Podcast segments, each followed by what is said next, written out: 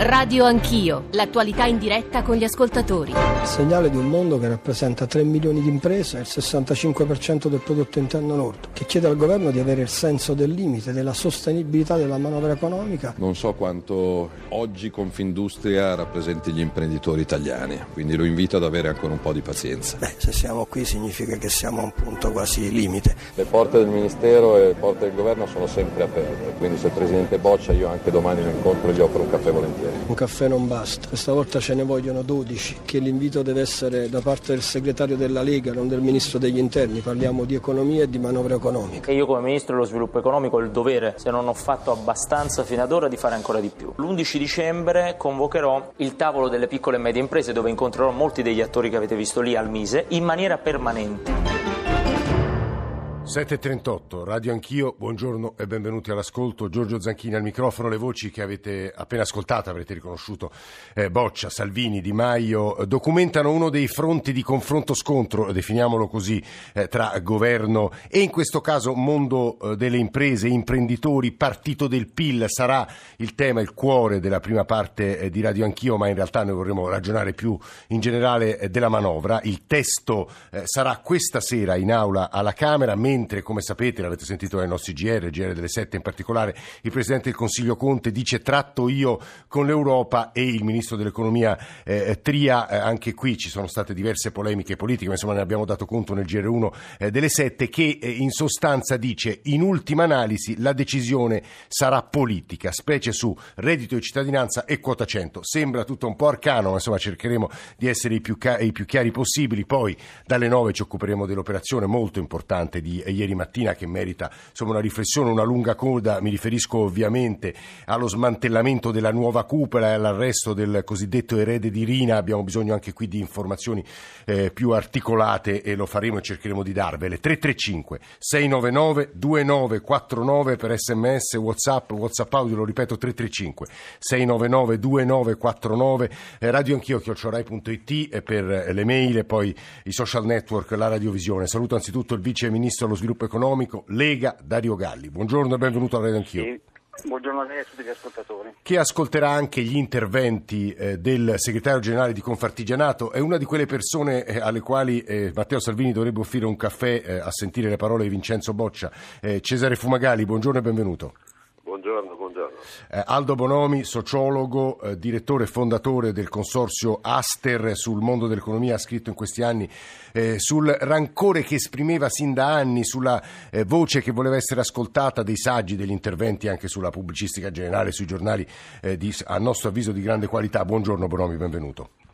Buongiorno a voi. Vorrei partire però con il vice ministro Galli eh, dando un po' di spiegazioni agli ascoltatori. Dicevamo, stasera arriva in aula la manovra, una manovra che, sulla quale sinora insomma, le, in commissione si è votato su aspetti apparentemente secondari eh, perché non si è votato eh, sui due provvedimenti simbolo, mi riferisco ovviamente al reddito di cittadinanza e quota censo, che verranno presentati con dei maxi emendamenti sia alla Camera sia al Senato e poi si concluderà entro fine anno l'iter con una terza lettura a Montecitorio. Quindi eh, sui provvedimenti chiave si voterà fra una decina di giorni quando la legge di bilancio arriverà a Palazzo Madama e sarà più chiaro eh, quanto e se verrà fatto scendere il deficit e di conseguenza la spesa possibile per le due riforme. Corretto, Vice Ministro?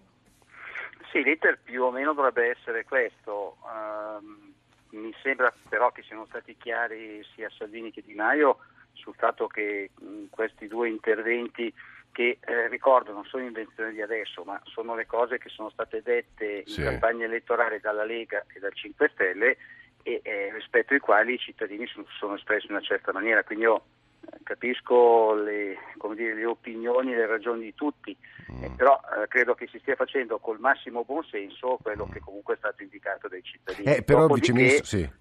No, vada, vada. velocissimamente chiudo.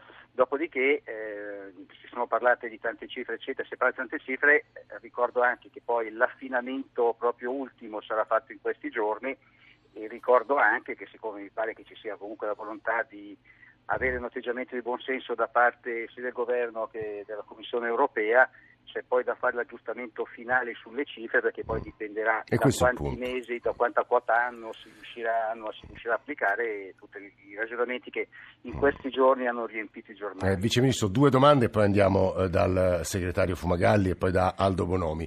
Eh, sembrerebbe però che ci sia una certa ambiguità di fondo, nel senso che la Commissione europea è disposta, credo, a fermare la procedura di infrazione se interveniamo sul deficit. Inter- Intervenire sul deficit strutturale vuol dire tornare almeno parzialmente indietro su quelle due misure simbolo sulle quali lei ha appena detto no, su quelle non torniamo indietro perché sono le nostre promesse, i nostri impegni eh, elettorali e quindi anche qui bisogna capire come si fa a uscirne. eh, Tria e Conte dicono in sostanza lasciateci lavorare, è una decisione politica e Conte dite- dice eh, rimandare le riforme non significa tradirle. Che ci sta dicendo il Presidente del Consiglio, Vice Ministro? Eh, ma diciamo che mh, lo stiamo dicendo tutti diciamo, con qualche sfumatura diversa, ma il concetto è lo stesso. Un conto è mantenere eh, questi due interventi che ricordo poi alla fine voglio dire so- sono interventi che poi entriamo nel merito sono anche di buon senso da una parte e di cifre tutto sommato limitate dall'altra se vogliamo fare due Sì. conti al volo ma eh, l'altra questione è che dipende da quanto si metterà come, come cifra, come numero su questi, su questi provvedimenti, perché immagino che tutti abbiano la contezza del fatto che il primo gennaio 2019 per ovvie ragioni tecniche non partirà assolutamente nulla, quindi ci Sì. sarà comunque nella fase preparatoria, poi Mm, se si mm. partirà a febbraio, a marzo, aprile o a maggio, ovviamente dipenderà anche molto da, questa- da questo inizio quanto della cifra totale teorica con rendimento 1 tra virgolette verrà effettivamente utilizzata. Quindi se alla fine per la Commissione il problema è il quantum finale, credo che su questo si possa ragionare. L'ultima cosa, e poi davvero andiamo da Cesare Fumagalli Aldo Bonomi, avete sentito le parole di Vincenzo Boccia, avete contro il partito del PIL, ne siete consapevoli Vice Ministro? No, allora io personalmente, cioè, per ragioni politiche e personali ovviamente esco da un territorio dove non c'è vicinanza con le industrie, cioè c'è proprio la, la totale... La sua cadenza è lombarda, sbaglio Galli? Eh, spero che un pochino si senta, anche se credo di parlare in italiano Vabbè, sì, abbastanza asettico. eh. Però se, se si sente mi fa piacere, senza togliere nulla agli altri. Mm. Detta, detta questa cosa, noi abbiamo ben presente eh, diciamo, la, la- la- la situazione e le ragioni portate da Boccia e da tutti gli altri rappresentanti che per essere chiari capiamo assolutamente. C'è da, da fare però un ragionamento su due ragionamenti di fondo. Il primo che questa è una manovra che arriva comunque in corso d'anno, che tiene conto del risultato elettorale, che tiene conto, ricordo sempre, eh, degli azionisti di questo governo, perché eh, voglio dire, anch'io personalmente potrei avere in mente priorità diverse, però poi si fanno le cose che si possono fare. Dall'altro ricordo anche che le stesse associazioni, ma questo lo dico proprio Sì. dall'interno delle stesse, Sì. Eh, non è che abbiano levato gli scudi in Quando c'era per Renzi, esempio, diciamo, si fa- no, no, Gentile. ma non nel merito, eh, non è Eh. questione politica, visto che Boccia giustamente ha detto che non è questione di politica ma di, di- di Eh. cose che si fanno o non si fanno. Sulla fatturazione elettronica non ho sentito nulla e metterà un sacco Mm. di problemi un sacco di aziende. Sull'IVA trimestrale non ho sentito nulla.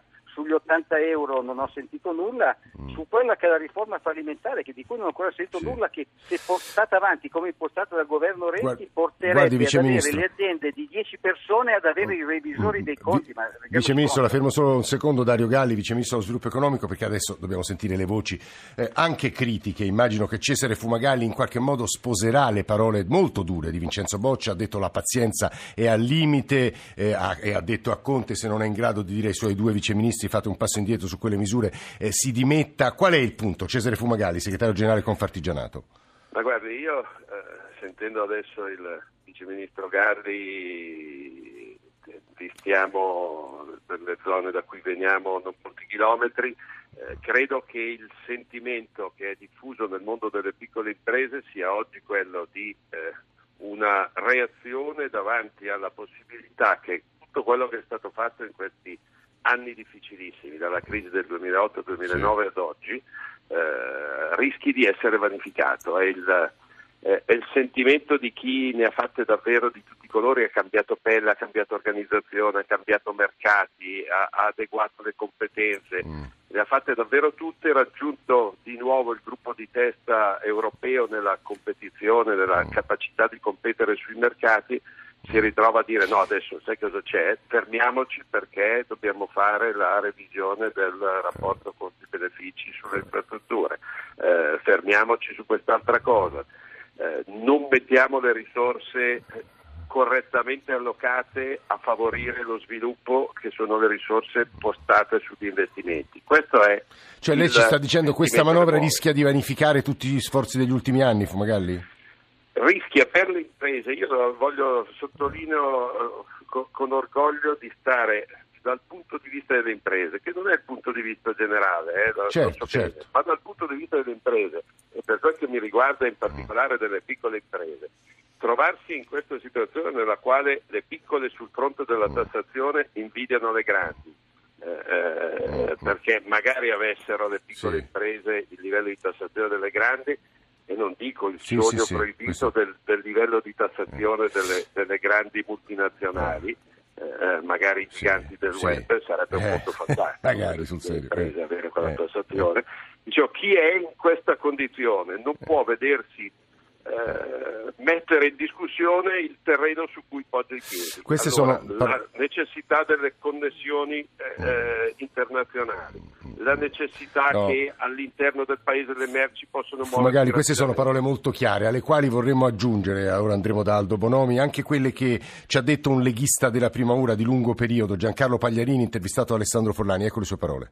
Onorevole Pagliarini, che effetto le fa sentire anche le piccole imprese del Nord che contestano la Lega Nord, quella che era la Lega Nord? Voglio dire, in questi giorni lo sento praticamente tutti i giorni. in mezz'ora fa mi ha chiamato quelli di imprese che resistono, che è un'altra associazione che fanno un convegno a Monza questo sabato. Non è tanto il problema solo di imprese, che so io. Qui è la testa della gente, no? Cosa è successo? È successo che Lega Nord e anche 5 Stelle hanno stravinto le elezioni perché hanno fatto delle promesse che nessuna persona in grado di intendere e di volere avrebbe mai fatto, no? Che non ci sono i quattrini, non ci sono i soldi. Perché non ci sono i soldi? Perché l'Italia non lavora abbastanza, non genera abbastanza PIL. Hanno vinto le elezioni, però adesso hanno le falle al muro quello che hanno promesso devono cercare di farlo davvero. Una possibilità ci sarebbe, eh? l'unica cosa che possono fare è uscire dall'euro, solo che uscendo dall'euro alle 9 del mattino un caffè ti costerebbe un milione di lire e ti conviene berlo alle 9 del mattino perché alle 3 del pomeriggio ti costa già un milione e mezzo, no? Finiamo come il Venezuela. Abbiamo il problema della denatalità ed è verissimo. Con il nostro sistema pensionistico le pensioni le pagano quelli che lavorano. Lo stesso problema ce l'hanno nella Corea del Sud, hanno investito più di 60 miliardi di euro per avere più figli, ma lì in pensione vanno 72 anni. Ecco, è una proposta contenutistica, per così dire, da vecchio leghista, quale sarebbe? Se lei legge quel fantastico articolo di Pane Bianco, è uscito il, il 15 ottobre sul Corriere, dice che ormai nord e sud si stanno spezzando, no?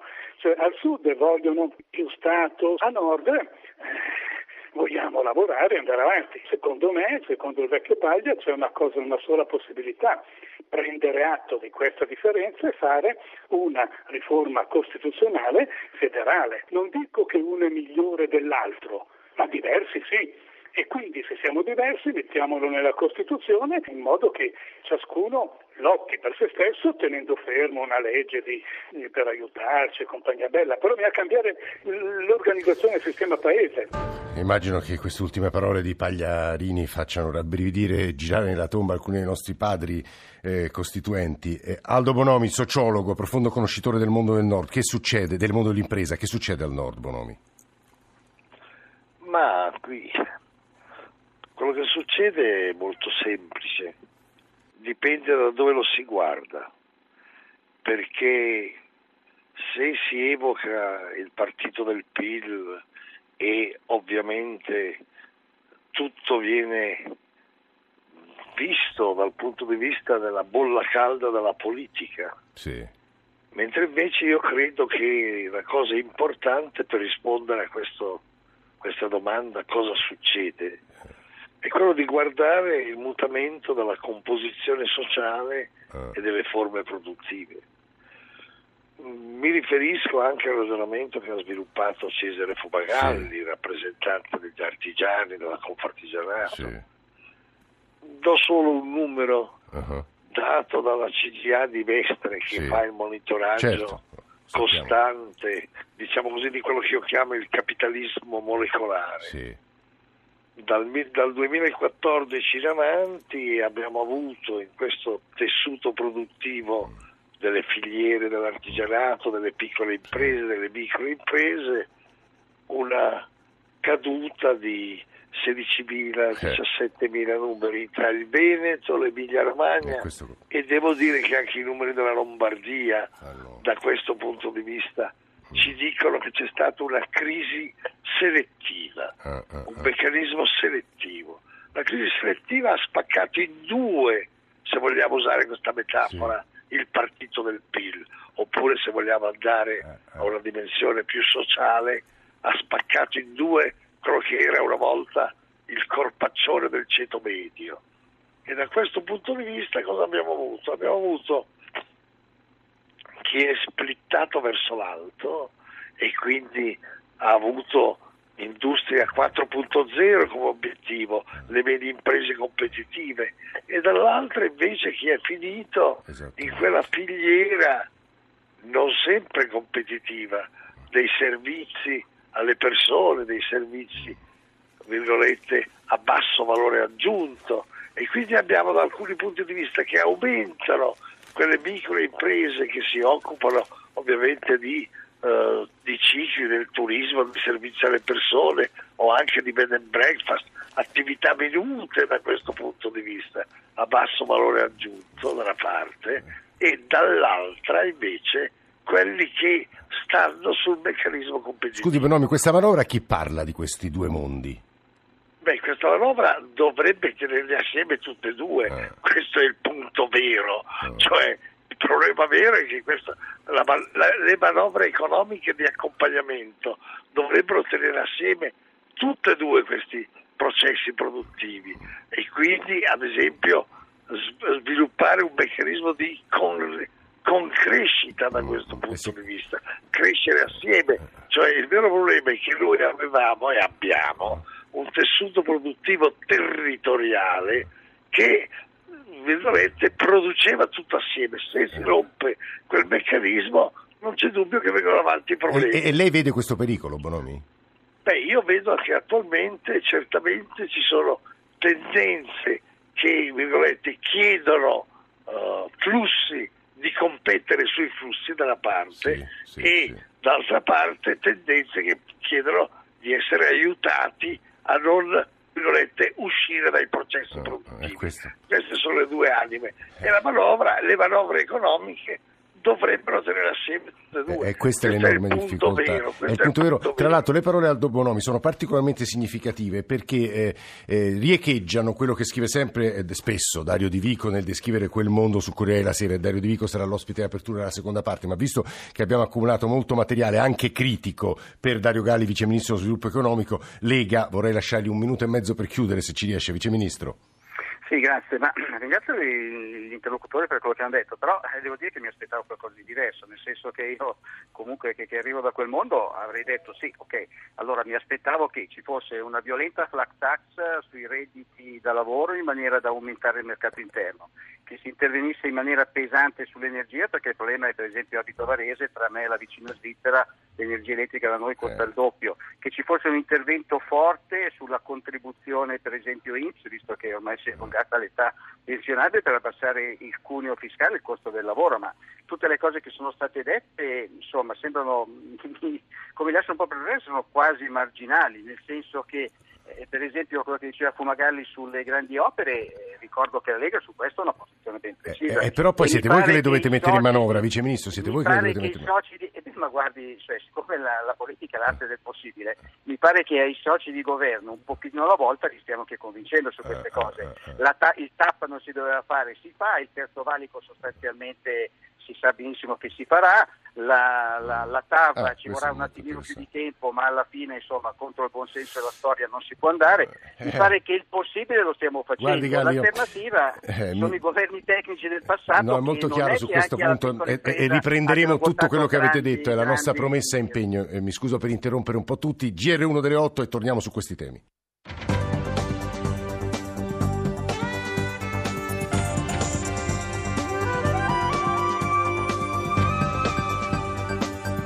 Rai Radio 1.